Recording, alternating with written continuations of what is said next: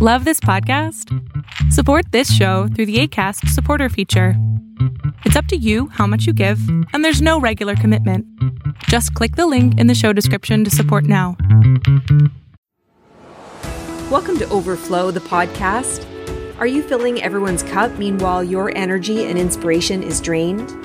I believe when you move from overdrive to overflow, you have a supply of energy for people around you and all the demands of life so that you can tackle them with ease. Overflow is an experience of being in the zone with all your attention, so much so you momentarily forget everything else. This show is your weekly guide. Let's build a plan for making time for pure enjoyment or being fully absorbed in the complexity of your work or studies.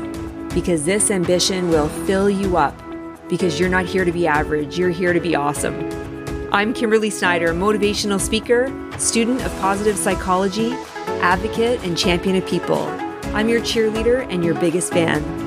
So fill up your cup, savor the moment as we chat and nourish the mind, body, and soul so we can respond to life's challenges and find your overflow.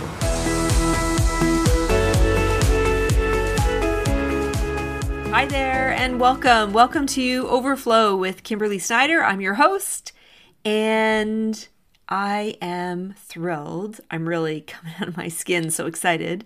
Welcome to season three. We are moving into season three of Overflow with Kimberly Snyder.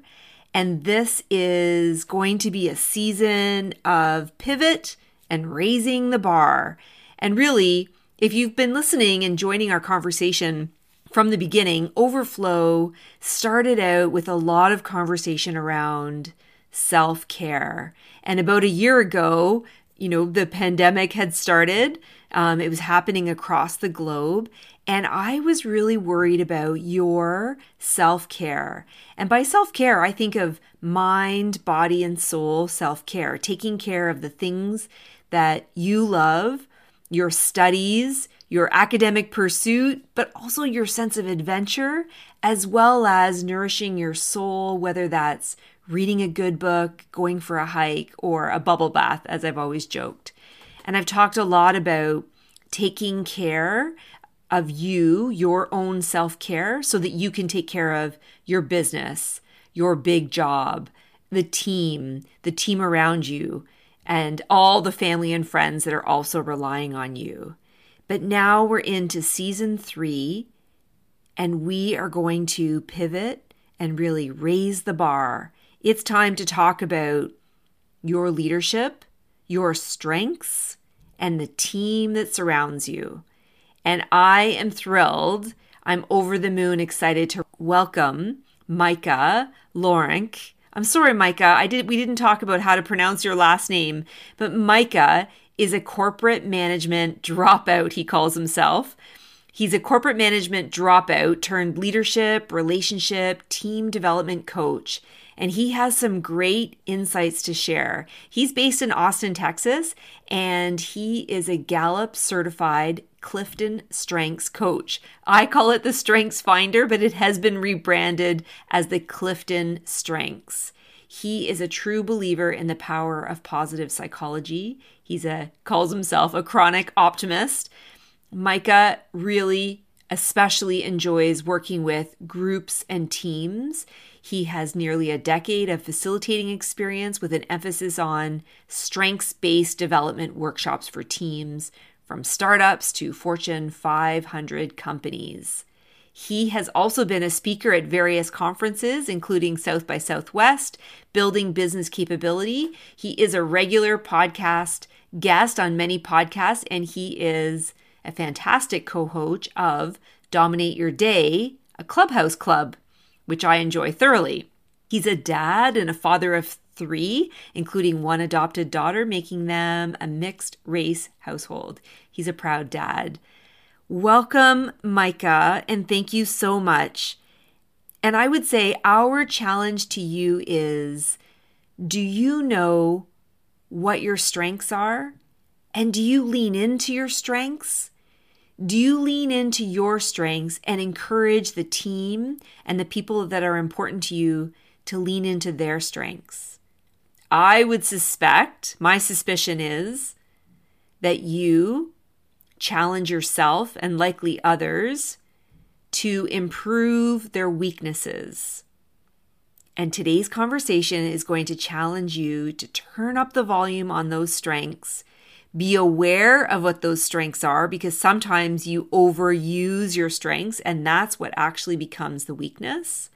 But when we are self aware about our strengths, we are empowered, I would say, to perform better, to be aware of our behaviors and our reactions. The Clifton Strengths helps us provide some language around what we think is natural for everyone. The way I think, the way I behave, the way I react, I figure everybody has that. And it turns out with the Clifton Strengths, it gives some language and some words and phrases around how I think and react and how others think and react. And it's interesting as Micah shares his insight about him and his wife and how they operate and how they are how they interact. I too here in in my uh, in my life I am an activator and it turns out my husband Paul has deliberative in his top five strengths. So we'll talk more about this, but Micah shares an example of him being an activator. So, like enjoying activating and starting new projects, and his spouse is deliberative, so thinks more deliberately and plans. And so, so interesting that they have talked about their different strengths, how they communicate, and how they approach life. And it turns out Paul has deliberative in his strengths as well. So, eye opening for me. I think for you, I'm hoping this will convince you to spend the money on getting your strengths, your full strengths, Clifton strengths, as well as encourage you to think about what are the strengths that you have on your team and how can you leverage each other? How do those strengths dovetail so nicely to make your team what it is? To raise the bar on your leadership as well as your team's mission and achieving their objectives. So, welcome. Welcome to season three. Look out, we've got quite a lineup of guests that are happening in season three. And this is our chance to talk about leadership, to raise the bar on our strengths and our team. I hope you're inspired. I am so excited for you to hear this podcast, and I can't wait for more to unfold in season three. So here we go. Enjoy this episode, and I will put the link to Clifton Strengths in the notes, as well as all the contacts for Micah. He is an amazing coach, very insightful. He can be reached at his website. His website is Micah, spelled M I C A H, and his last name L O R E N C dot com enjoy this, and I'd appreciate all your feedback as we move into season three and we will start another Overflow 911. I'm so excited to work with you and have you think about your own strengths and your own, I would say, emotional intelligence and reaching your own goals in your overflow. It's time. All right, I'm so excited that I'm going to go on and on, and here goes the episode. Here we go. Here's our episode for this week. Thanks so much for joining. I would like to just start by saying thank you, Micah, for being here. I'm happy to be here. I'm really excited to talk to you about this today. I'm really excited too. I do talk about the Strengths Finder, the Gallup Strengths Finder with leaders. We, in some some situations, we've actually put it into our hiring protocol. So oh, before we even hire them, um, now we don't do the strengths finder assessment for every candidate but when we've got our top pool of candidates that we're seriously considering because the team has done their strengths finder we are interested in knowing what are our top candidate strengths finders and how do they nice. what are their talents and strengths yeah and how would they dovetail nicely into this team that we have so when i met you i thought i'd like to know more about someone who is accredited in the strengths finder and maybe shed some light with the people that are listening to overflow on how how we could use the strengths finder more to our advantage. And i worry too um, i was talking to one leader that sometimes our strengths are used either too much like they're to our yeah. detriment like they become our weakness. Oh yes absolutely. But, but when but somehow when it becomes obvious like when we notice it then we can kind of adjust, adjust. and yeah mm-hmm. exactly it's interesting that we don't have it surprises me how often i hear of people who don't aren't familiar with the clifton strengths so it actually did have a little bit of a rebranding a few years ago where they used to call it the strengths finder and now okay. they just call it clifton strengths but the book is the book and the content and the material and even the assessment they're all the same so it really right. doesn't matter if you google strengths finder or google clifton strengths you can purchase the books that gallup sells i think on amazon they're like $17 and they yes. come with a free code in the back yes. to get your top five or you can go straight to the gallup website and get it but i am telling people all the time about this and just encouraging them like go take the assessment then come back to me and we're going to talk about it. So it surprises me and it's unfortunate that more people don't know about it. So I'm excited to mm-hmm. talk a little bit more deeply about it with you so that people that are listening will realize, hey, I want to I want to take that too yes. if it helps me understand myself a little bit better. Yes, I hope so. That's I hope so. I'm with you.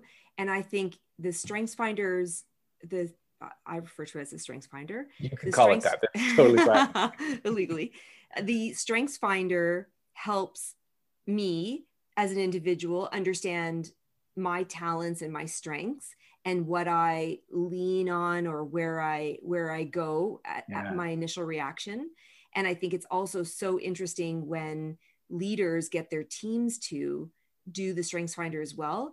And I, this the past few weeks has been uh, on the topic of human resources has been about um, leaders calling about difficult conversations. Yeah. And what I always think about difficult conversations is the leader has in their head what they think the individual is going to say or how they're going to respond. And yeah. sometimes the leader wonders, how come they're not like me? But when we do the strengths finder, yeah. then we can help. It's, it's a way of saying to them, okay, let's look at that person's strengths. Let's look at your strengths and let's yeah. see how you're both responding, right? Yeah, that's exactly you, what what you just made me think of is uh, there's something called the Tuckman model. I don't, I don't know if you've heard of this before. Most people recognize it because it's the stages of the Tuckman model are forming, storming, norming, performing. Have you heard of that? Yes. Yes. So I've I've actually met with teams who are putting together, um, at least in my in my corporate life, they called it a tiger team. Oftentimes, something comes up that's really urgent, and we got to throw together a tiger team and they've got to take on this work that has an urgent deadline or it's really high stakes. And so they put this team together, and all of a sudden, sometimes, a lot of times it's matrixed, and a lot of people come from different teams and they've yes. never worked together. And that's where the Tuckman model is, is really commonly talked about. Well, you know, we've got to establish, we've got to form the team. There's going to be a storming phase. Then they're going to get to that norming, like, oh, we understand how to work with one another and then eventually we get to performing where that team actually really works together well mm-hmm. and what i've done a lot in my experience is i kind of act as an accelerator to that process and, and it's very much similar situations to what you just described people and i use the clifton strengths tool or strengths finder as like the baseline or the kind of the fundamental principle and material for sure. this conversation with mm-hmm. newly formed teams because there's always this period of learning about how other people think. And it's so insightful when you hear people describe how they think differently than somebody else and having that uh, understanding that other people may be coming from a different perspective mm-hmm. accelerates that Tuckman process where we can get through the storming phase, especially a lot faster because I know how to work with you. I know how you think. I know how that's different from the way that I think. And the Clifton Strengths is just what I love about it is it's just language. I mean, it's not, you don't learn anything new about yourself that you didn't really already know, but all of a sudden you have words to describe it. Yes. I can explain to you why I am the way that I am, or why I think or behave the way that I am. And I can understand why you might be and think and do the way that you do and the way that you are just by having words to describe it, even if it doesn't come naturally for me. Yes, agreed. And then the group has a common set of languages, a common, common language, right? And I think it's, I think people come with their perspective, but it's also that they come with their priority of thinking. So I think about like an arranger comes, and I mm-hmm. love arrangers because they are always trying to you know figure out the best way they're they're puzzling you can see them thinking and yeah. now that i'm aware of what an arranger is like the words around describing an arranger often I will go to them as, I think this is the process. And he's already been thinking, he's already been arranging. yeah. Or the futuristic. I really enjoy futuristic oh, yeah. people too. But again, like some people are wondering, why are, why are you jumping ahead? Like we're here in today. It doesn't Because that's matter. how I think. That, yeah. That's and and they that's where they go. That's right. Well, and what's what's interesting that you just pointed out, and, and going back to your comment about the language is a lot of times because it's a strength that we don't have when you hear somebody else's strength described a lot of times people have kind of these epiphany moments where like oh that's not me at all and you realize that somebody else is nodding because that is them and they're like mm-hmm. yes this is how i think and all of a sudden you're like wow i understand you better now in a way that i couldn't have before because i don't think that way. And now i now i can. Would you say micah that the top five so i've only done my top five. Maybe you've done have you done your whole? Oh yeah. I have my full my full report. They order it from 1 to 34 there are 34 strengths total. It's awesome. You got to do it kim. Really? Kimberly. Yes you you absolutely need to do the full report because uh, well go ahead and finish your question i, I was just going to ask yeah i was just going to ask is it relevant like so if i give you my top five is one really different from five? And then if I were to do the 34, is five and six really that different? No. Okay. Yeah. So I think you're you're intuiting what is true from Gallup's research, and it's that um, your top ten. Gallup would say that your top ten oh, are top really 10. your your dominant strengths. Those are the strengths that will come so naturally to you, you don't even have to try. So the idea of getting just your top five feels kind of like you're getting uh, gypped a little bit from knowing even just that number six. It, that's going to be just as powerful as your number five, your number four, maybe even your number three. Now, I would say your top three are there for a reason. You you probably do have some really strong um, tendencies associated with your top three strengths that made them your very top. But from four to 10, when I work with people, with the clients that I work with, both individuals and teams, I don't even distinguish between their number four and their number eight. It's it's all top 10 to me. And any one of those strengths are a resource to you. It's something that you can expect from yourself and that other people can expect of you too. So just for that alone, knowing your full top 10 is like having a tool belt and only having access to five tools and the other five are locked in the toolbox i just it just helps you unlock okay. the other five tools that that are available to you in addition they tell you through the questions that they ask through the assessment you get from 1 to n 1 to 34 meaning that your bottom five are actually really insightful too because when you see what lies at the bottom of your list it's an indicator that you don't think the way that people who do have those strengths in their top strengths, you don't think like those people. It's gonna, those things aren't gonna come as naturally for you. And that can be just as insightful to know who do I need to partner with in these areas where I'm just not gonna think that way. I can give you, I actually give you a great example. Um, my wife and I have two strengths that there are no real opposites. Any of the strengths can work together in a, in a person in their top five. Agreed but there are some that are statistically less likely to show up in the top 10 in any one person. Yeah. One of those is one that you and I both share called activator. And this is a strength where you like getting started. If you have an idea and a decision's been made, it's like, all right, let's do it. So you're quick to jump onto projects to move forward with something that sounds fun or important. And and my best girlfriend would also say it's called impulsive squirrel. Oh, the squirrel. squirrel. Yeah, exactly. But that's kind of that's the value of having activator is you don't wait. You get things done. You're an, an actor or a catalyst. There's another strength, and this is one that my wife has called deliberative. And these are people who are less likely to jump into things impulsively and really think through what could go wrong in any given situation. They want to know, hey, if we took this action, what obstacles or risks might prevent us from being able to move forward? And so they're more likely to slow down and think through a situation before taking action. Whereas activators are more like, well, let's get started and see what happens and sure. we'll adjust as we go. Right. I have to ask my husband to do to do his to do his oh, assessment oh my gosh i do i do coaching with couples all the time and the way that it usually works is i'm meeting with an individual and we're going deep into their strengths and they say those exact words oh my gosh i need my spouse to take this assessment.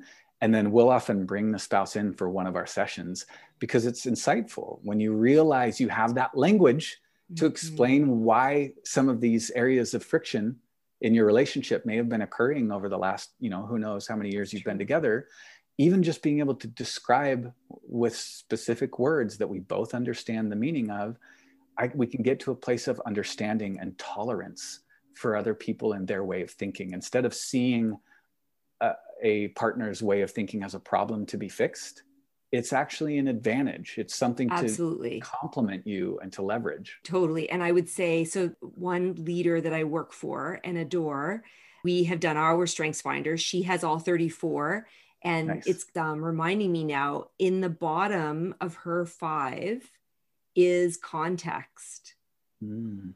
And context setting is where, you know, you set the context, you remind, you know, what happened in the past and you lay the groundwork for what I'm about to explain. Yeah. And and sometimes she doesn't have context, it's that's in her bottom five. She knows that. Uh-huh. And sometimes I will be setting context and mm. and it will i can tell that it kind of rides her a little bit like it irritates her so she'll say that's your context but we both need that as leaders approaching the team we need to set context and she's a high achiever. So she has yeah. to achieve. She wants to execute get shit done. That's yeah, what she wants. but we also have to set context. And it so it does cause friction but i think because we've done the strengths finder we I would say we very much respect it in yes. each other and we're able to kind of call it out like okay enough context let's yeah, move and, on. well and you can seek it out too. I when i mm. was in the corporate world i had a, a, team of of people reporting to me and i knew that i had activator. I like to get started. I like mm-hmm. to learn as i'm totally comfortable not having the answer now and learning as we go and figuring things out as we go. But there are some times that that means my willingness to move forward might be at the expense of something that should have been considered. Am I thinking through all of the obstacles? Am I thinking through all of the risks? Because if I wait until a risk is right in front of me, it might be too late. So, what I started to do in my corporate life was I knew the people with high deliberative who were naturally going to see those risks and obstacles. I knew who they were in my life and in my work. So, I was able to kind of reflect before getting started in something, I could ask myself, is this a high risk, high reward situation? If it's not, my activator can just go to town right. because it's not it's not a big deal if I learn as I go. But right. if it is a high risk, high reward situation, Hold I seek close. out my deliberative people and I ask them, "Hey, this is my plan. What do you see going wrong? Is there something I'm not seeing?" And in minutes, they can download things that come so naturally to them. They see things that I never in my life would have seen. So I can take those back and I can make the choice. Do I agree with their perception? Do I agree with what they're seeing? If I do agree, maybe I need to slow down and I need to come up with a better plan before I move forward. Sometimes I wouldn't agree. You know, I'm okay accepting that risk. Mm-hmm, I mm-hmm. appreciate mm-hmm. their input, but since this is my decision and my activator is itching, I'm going to go for it. But I do it knowingly instead of just letting my strengths lead me and getting me into trouble sometimes which is what kind of what you started with sometimes sometimes we let our strengths lead us and they can get us into trouble a little bit and we want to reverse that we want to be in control i apply my strengths when i want to and i do it intelligently that was the other thing that kind of drew me to want to speak to you so we have this podcast called Overflow, living in living in our overflow. And then we just run eight week session with real people, real leaders in the room. We met oh, every cool. week and it was called Overflow 911 because here we are it. in the here we are in the pandemic and and it was there was things we talked about difficult conversations we talked about amygdala hijacks being hijacked and being mm-hmm. emotionally um, intelligent we did do our strengths finder at the beginning Awesome. and it was interesting that i was challenging the women in the class that sometimes you have your strength and either you use it like i get teased about my activator like squirrel there's squirrel you're starting again you're Yeah. starting something new so you can either use it to a weakness or it hides like it you don't you actually haven't shown it to others yeah. um, Absolutely. one of the people in the group had relator as one of her top five strengths. And so then it seemed as if because she was doing so much relating in this pandemic as a leader, like she was, I, I would say she was exhausted, Micah. Wow. Like- okay, so what you're what you're describing is kind of the this is a conversation I have with everybody that I coach because when everybody that I coach in teams and in uh, individual coaching, we do their full report. It, it's Okay. just it's insightful to see top to bottom, and um, when we talk about their top ten strengths in particular, I always talk about this kind of spectrum for each of the strengths, where right in the middle of the spectrum is just the natural talent. It's the thoughts, feelings, and behaviors that are associated with somebody who has that talent. But when we leverage that talent for good and we leverage it maturely and in a well developed way, that's when it's a strength because it's serving you and it's serving those around you in a healthy way. But at the same time, there are other experiences where we leverage those immaturely and they can be kind of raw and underdeveloped. Those are the times when a strength or a talent isn't used as a strength, but rather is used as a weakness, or it's it becomes a weakness of ours that is a hindrance to our success or relationship building. So it's interesting that when people first look at their report from 1 to 34, they'll go to the bottom and be like, "What are what are my weaknesses?" And I'm like, "Oh, don't be distracted. Those are not your weaknesses down mm-hmm. there. Your weaknesses are built into your strengths." And when you think about it that way, it becomes this really this self-awareness tool to recognize how is my strength being used right now as an mm-hmm. activator when you're letting it lead to impulsive behavior and just like going with the, the next squirrel and always letting your activator lead you you're going to find yourself in situations where it's getting you in trouble more than it's it's hindering you more than it's helping you. But if you recognize oh my gosh i'm i'm like really tempted by this new thing that just came up i know that's my activator you get to kind of pause and reflect and say i have a choice. Am i going to is this a good healthy time to let my activator get something started? If it is i'm going to lean in. Let's do it. Act like i'm going to use my activator for my benefit and for other people's Mhm. benefit. But if i see that it's distracting me and it's a potential weakness i still have that choice i'm not going to let my activator distract me from what's most important i'm going to dial it back this time because that's the right thing to do Do you have any suggestions for a relator? Yes. So relators, what's interesting about relators is there's kind of a, a misconception about what it means. Relators love deep, meaningful relationships, and they are good at creating deep, meaningful relationships. But because it's almost like you think about breadth versus depth, mm-hmm. you can either have lots of friends and not go deep, or you can go deep and only have a few Right. because the energy that it takes a relator to really invest in a relationship means that they can't do it with everybody. Right. So the the plus side, the really healthy relator is that they have good, meaningful relationships with a few people. Mhm. The negative side and where they can sometimes get in trouble is that they don't they're not quick to let people in. They kind of have layers. And re- and every relator I've ever talked to nods their head when I talk about this because it's like I'll let anybody in to that outer layer if we have even one thing in common. We Mhm. we you know, you're a, you're a cousin, we work on the same team, you know somebody I know, you can come into this first outside layer. But to make it into the next layer, It's deep. it yeah. takes time Yeah. it takes trust building. I need Yeah. to know that i can trust you. Then you come in a little deeper. And then that takes more time to come in a little bit deeper. So they're only really showing themselves deeply to a really select group. And if you're not in that group sometimes people can feel it. They're like oh well you're not getting close to me. And for a relator they're thinking well we don't know each other yet Mm-hmm. But for other people, like, so it's kind of this perception they have to understand about themselves. Relators are really good at going deep and having meaningful, lasting relationships. But because they can't do that with everybody, some people might feel alienated by you because you haven't let them in.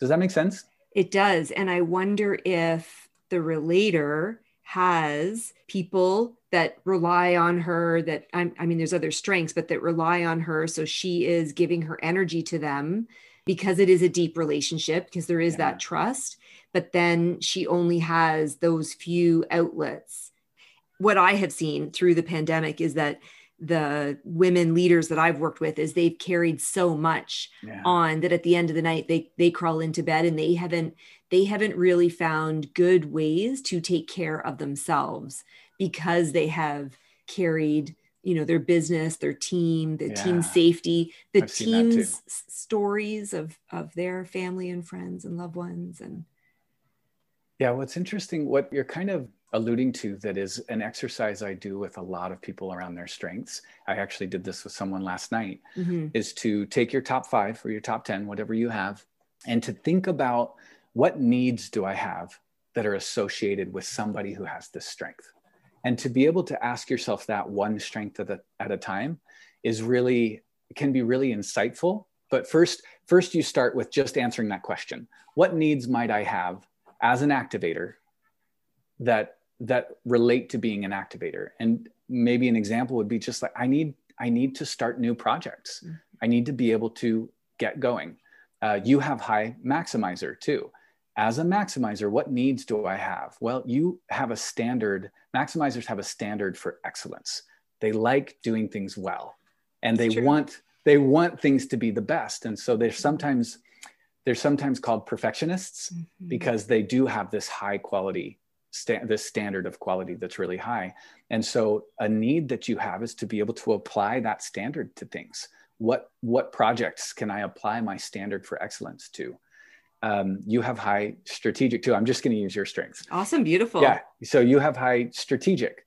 People with high strategic uh, can see alternative paths. Yes. Um, alternative ways forward, and like um, seeing around corners. They can see trends and patterns and things. So they, it's like a chess game. They can kind of see a couple moves ahead, and not everybody can always see that. So someone with high strategic mm-hmm. needs an outlet for their strategic thinking. They need to be able to think through what is the future, what are the next couple of steps in my business or for my team or for my organization. Mm-hmm. That's that's a need that you have that may or may not be being met at this time. The last one, this, so this is important. You, you have positivity. High positivity needs positivity. Does it? yes, because you are a source of positivity for people. Have, being around too much negative or negativity can be a drainer. If you're expected that's, to that's uplift, true, li- uplift everybody else and they're being a bummer, that's going to drain you down. It's not going to pull them up. So, mm-hmm. people with high positivity, they want to work with people that are relatively positive and just bring energy to the group. I'm going to bring mm-hmm. everybody up with me. Mm-hmm. But if they're surrounded by too much negativity and criticism, it's draining.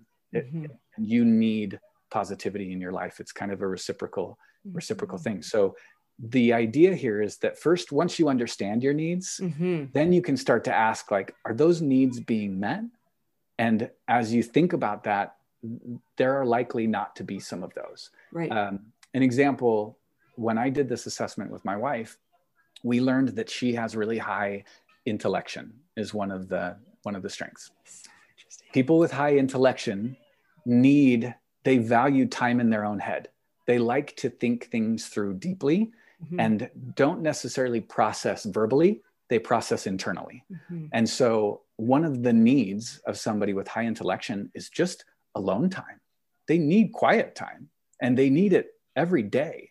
So as my wife and I were talking about the needs associated with her strengths, and I asked, like, are you getting enough alone time? And she was like, Are you kidding? I have three kids that are constantly finding me everywhere I go, even when I'm trying to use the restroom. It's like mm-hmm. I, I don't mm-hmm. get alone time. I'm a mom. Mm-hmm. And and so all of a sudden we realized, oh my gosh, she's feeling this void or this emptiness in her intellection strength area of strength because that need isn't being met. Yeah, and that's actually was, her self care. She actually needs intellection time. That's right. And instead of, I'm the opposite. I love being around people and I like to talk. Mm-hmm. And she to be alone and have that alone time. So we started to realize I can build that in and I can partner with her on that. Yeah, yeah. There are times of the day or times of the week where I can take the kids and leave the house entirely so it's quiet.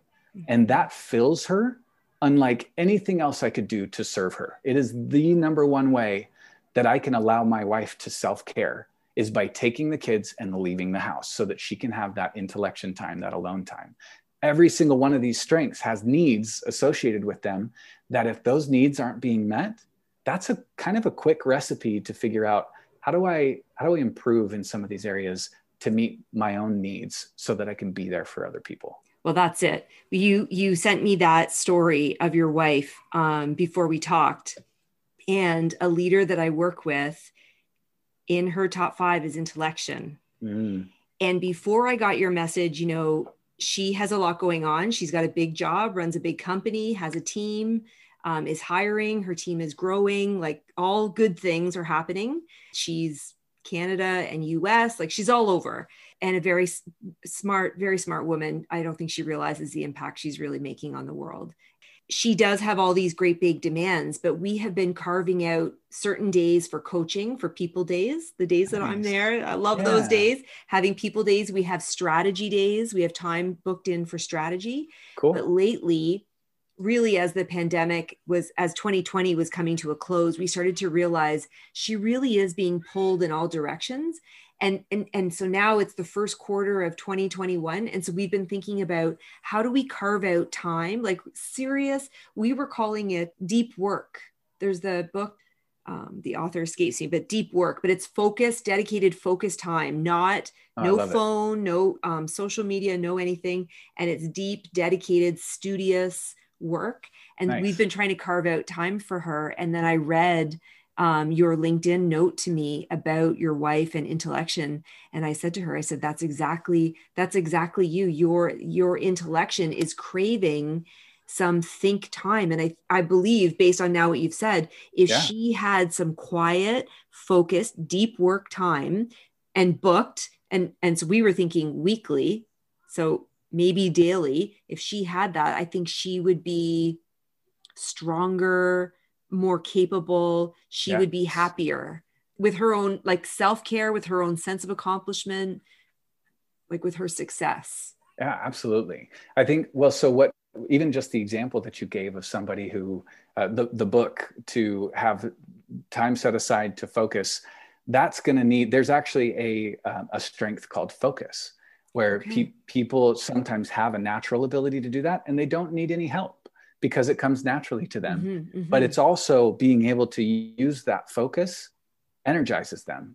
A concept that every, I think more and more people have gotten familiar with over the last few years is this idea of introversion and extroversion not being about are you good with people or not good with people. It's about what energizes you.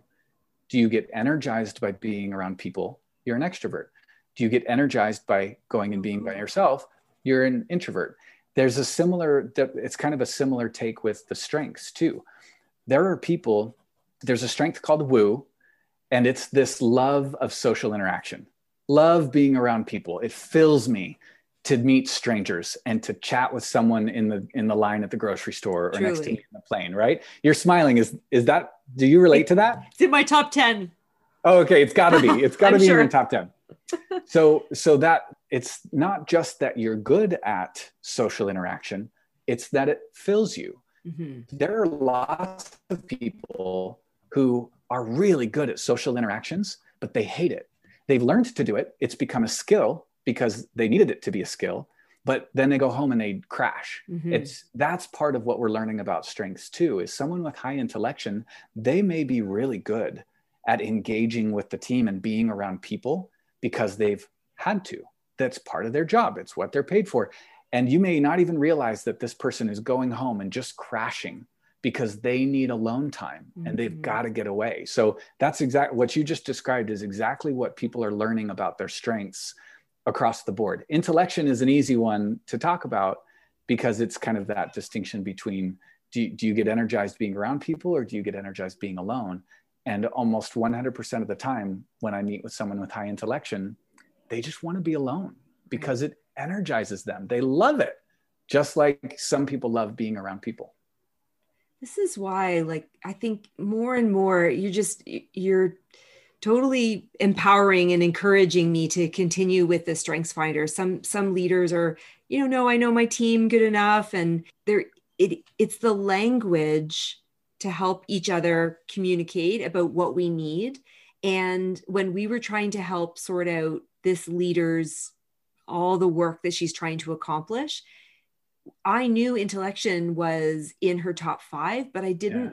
really stop to think of it until until I met you and until I really and then I of course I went running into her office like you know we have the key like it's actually been right in front of us it's been pretty obvious.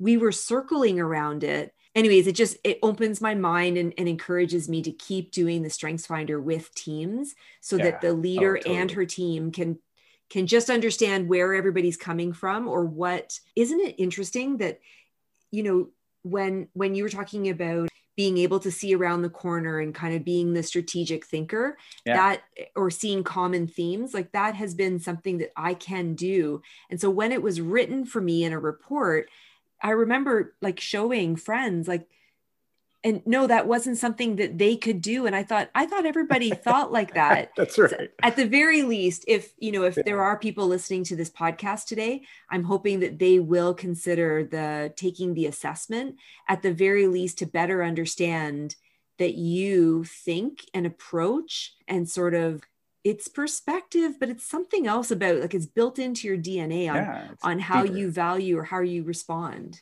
Yeah, yeah and a, not everybody. Sorry not everybody? Not yeah not everybody thinks the same way it turns out.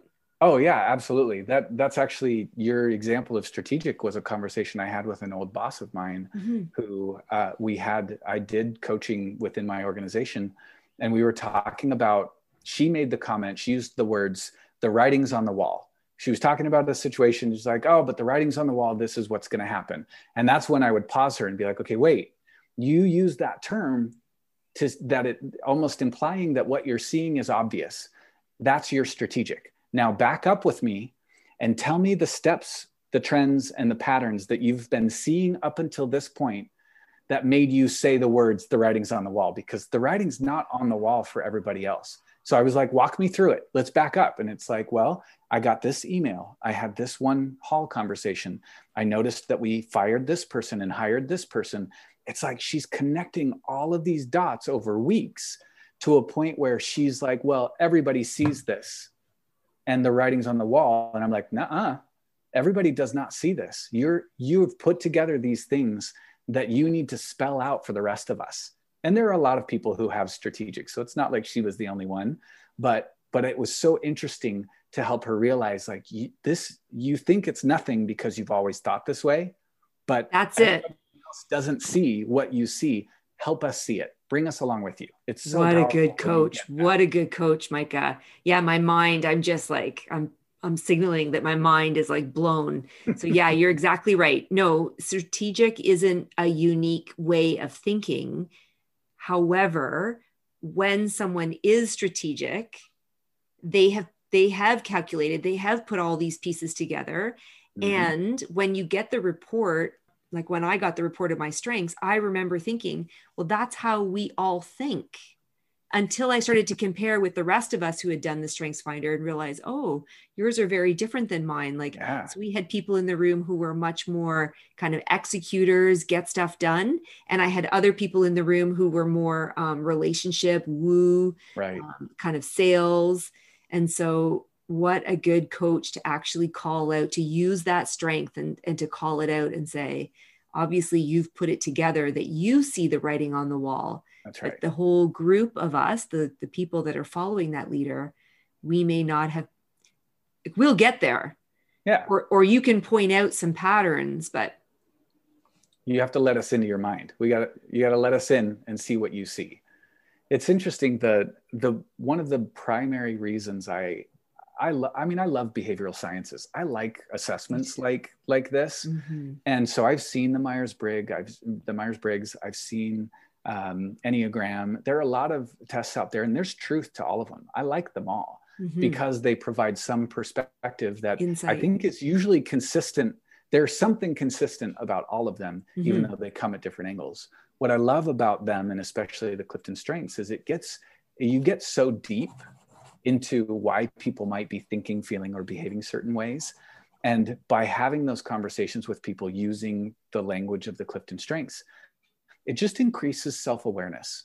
There's this this concept that i do a lot in my coaching of you by knowing yourself a little bit better you can observe those behaviors easier. And when you've started to observe these behaviors in your regular life and you recognize them in real time like oh my positivity is is on high right now or my strategic is really giving me insights right now. You're recognizing it in the moment then it becomes a choice. The way that you live, the way that you think, the way that you behave becomes a choice because you're so aware of what's going on in your own mind and and the strengths are a language to do that. It, it increases self-awareness so that how you come about how you live your life and the choices you make are just that. It's a choice. It's your choice. I'm going to lean into this strength and be more of who i already am. And at times i'm going to dial back this strength because it's not appropriate for this situation. Mm-hmm. Like you're mm-hmm. not going to go to a funeral and let your mm-hmm. positivity run wild. Mm-hmm. You're you're going to you're going to take it back a little bit when it's not appropriate. Yeah. Or or maybe adjust it for the situation. Yeah. And that's a choice that you make because you know yourself and your self-awareness has grown through something like the Clifton Strengths. Mm-hmm. Yeah, and I would put a challenge out to all the leaders listening that it is self-awareness and I would challenge you to pay for the strengths, the Clifton strengths for each person on your team. Because I think these difficult conversations, I've got to come up with a more positive version. Uh, Micah, if you have a suggestion, but they're difficult conversations. And so they're difficult because we're all coming at it a different angle, because the leader wants to win at business, because we've got objectives, because all the things. And so if we could get our team to do their strengths and be aware of what their five their five are. A as a leader i'm more aware but then b i might just be a bit more open accepting to what the other person's strengths are and either like you said go to them because that's not a strength of my, not a strength of mine. And i'm hoping that she probably hasn't surrounded herself with people exactly like her. She's yeah. tried to fill in some of her gaps so use them to the advantage. But also if you're going to have a difficult conversation if you're worried about performance or you have to have that kind of conversation then you're approaching them knowing their their strengths and their values and what they bring to the table. And you can meet them where they are rather than expecting them to meet you where you are. Mm-hmm. Yeah. Why don't they think the way I think? Why aren't yeah. they a high achiever like I'm a high achiever? Why why don't they see the writing on the wall? Why yeah. Why yeah. don't they need individual it. time like deep focused um, yeah. intellection time like I do? You got it. Yeah. Yeah, that's brilliant. Any other like really awesome tips for leaders in a pandemic? oh, and, you had to throw that qualifier in a pandemic in there. Let me think. Yeah. Tips for a leader in a pandemic.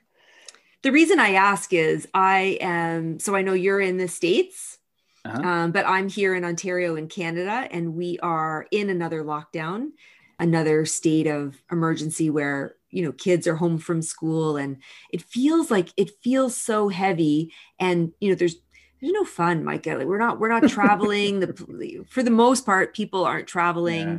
you know we're not gathering i wonder if there's anything that you would think about with the strengths or in your coaching sessions yeah. that you would remind leaders you know when they feel like the weight of the world is on their shoulders. Yeah. I i think the only thing that comes to mind is that i would just encourage you to watch your assumptions. We're we're often making assumptions about how our leadership is being uh, received and how our people want to be led. And that doesn't have to be an assumption. Uh, I, especially as we've talked about our strengths inform our viewpoint our worldview if you assume everybody's like you, mm. then if you're a person who loves social interaction as a leader, you might assume that everybody's dying having to work from home full time. when in reality some of those people with high intellection are like this is glorious i love that i don't have to go into the office every day like some people may actually really be thriving in a situation where they get to work remotely permanently so it's part of it like you said is knowing yourself and the other half of it is knowing your people and rather than making assumptions about the way that you lead and how it's affecting them or how you think they want to be led ask them ask them learn their strengths and lead them the way that they need to be led and check your assumptions at the door. What a great piece of advice. That's exactly it. Check your assumptions. Yeah, hopefully everybody will just rewind 15 seconds and re-listen to, to you there. Yeah, that's brilliant. That's brilliant. This is this is exactly why I needed you on overflow to talk to leaders to remind us to check our assumptions, to remind us to I love the be more self-aware. And in that is assuming that oh doesn't everybody um, get energized by people? Doesn't everybody see what's around the corner the writing on the wall? Yeah. so i love that's a that's a great tip. Well listen are you um yeah, as we come so fun. So fun to talk to you yes well we will do a follow-up i'm going to bring you some i'll bring you some leaders and and we can uh clifton strengths oh i'd love that analyze them and that's my favorite maybe we'll do a, a linkedin live with some interesting characters. That would be fun. Yeah, let's do it. Yeah. As we come to a close, I like to know if there's anything that you're reading, like any book that you would recommend or any podcast you're listening to. I just, I've been talking about this book a lot lately, I guess because I read it recently, but there's a book called Range that kind of flipped my perspective on gaining experience. Um, in, a, in a nutshell, it's almost like a counterpoint to the well-known Malcolm Gladwell uh, concept that 10,000 hours leads to high performance in, in any given skill. And the book Range talks about the fact that being a generalist can actually help you find what you're best at over the long term, whereas focusing 10,000 hours on any one thing early on can actually restrict you from really finding where you're niches like where your your wow. talents really align the most. And it was just a cool it was cool to see something i love malcolm gladwell's books all of them yes. but it was cool to hear kind of a different perspective that actually resonated more with my own experience in my life and career than the 10,000 hour rule so it was a it's a good book i would definitely recommend it range who's it by his name is david epstein or epstein what about this, um, Micah? If you had a piece of advice, if you could go back to your 21 year old self, or if you had a 21 year old in front of you, would you have any advice for them today? How, do, how have I not thought of this question before? Hmm. Knowing what I know now about the Clifton strengths, mm-hmm. like that, that's probably that's probably where I would go. That would mm-hmm. be the advice I would give myself, not just to take the assessment, mm-hmm. but to understand it. I spent 10 years, 11, actually almost 11 years working for a Fortune 100 company. That experience was really critical to where I am today. And I, you know, I don't feel any regret for it, mm-hmm. But I didn't love it. It didn't fill me the way that working for myself and starting my own business does and being a coach and doing team development workshops with yeah. with teams in in corporations and small businesses and startups that fills me and it's because i get to use my strengths i get to do what i do best on a daily basis and on a weekly basis and i was still successful in my corporate job but i didn't Absolutely. love it now now i love it i love what i do and that could have i could have started that earlier I don't regret it, but that's what I would tell myself. That's my advice. Yeah. Yeah. And what do you think about this, the, um, the assessment, Micah? Do you think they, is there an age mm-hmm.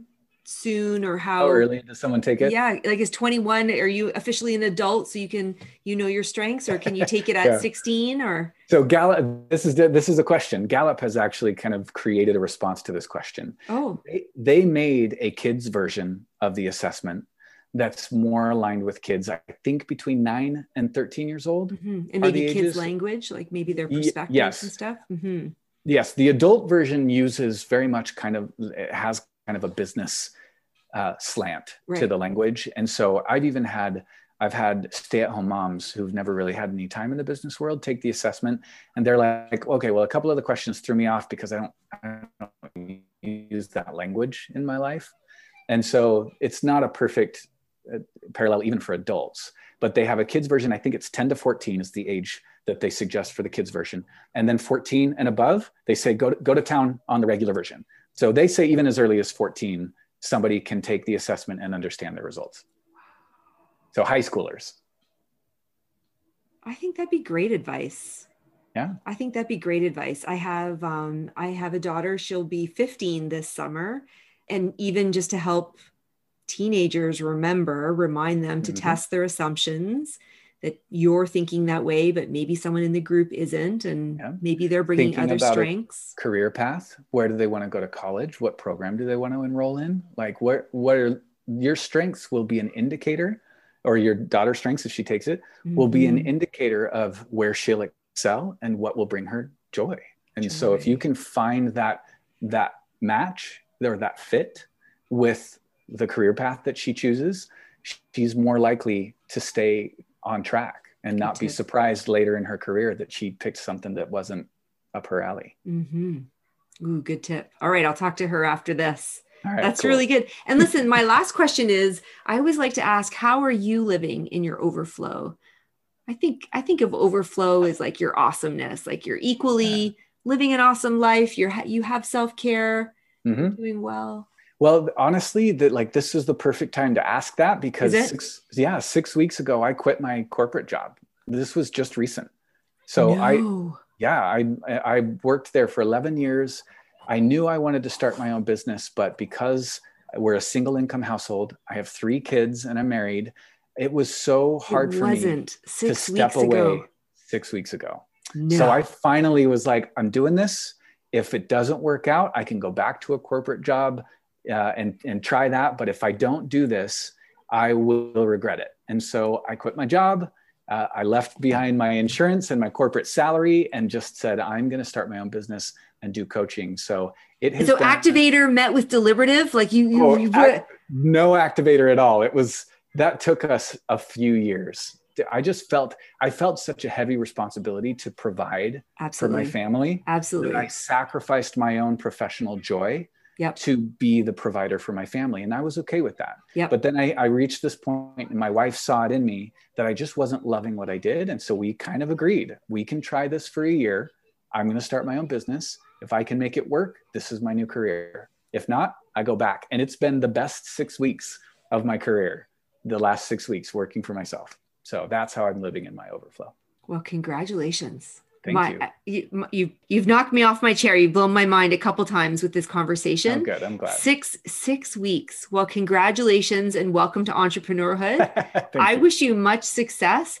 And really, I'm going to take you up on it. I think we need to have a couple leaders join us and have a conversation about their strengths.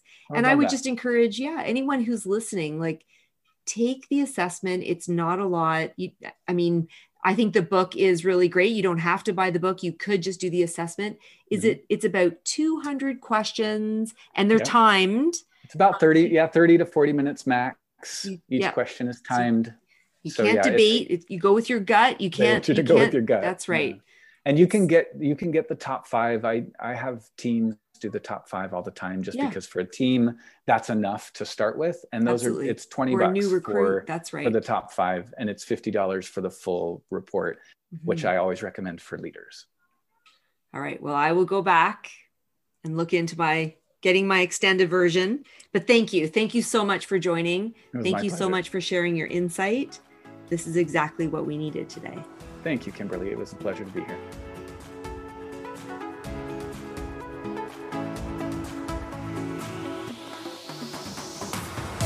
hope this podcast feels like a guide in your ear, encouraging a shift in your mindset, boldly challenging you to stretch self care goals and continue to strive and achieve big accomplishments in life because you're not here to be average, you're here to be awesome. Thanks for listening to this week's episode of Overflow. If you enjoyed what you heard today, please share it with a friend and subscribe, rate, and review the show on your favorite podcast player. If you have any comments, ideas, or feedback, you can find me on my website, peoplebrain.ca. Thanks so much for listening.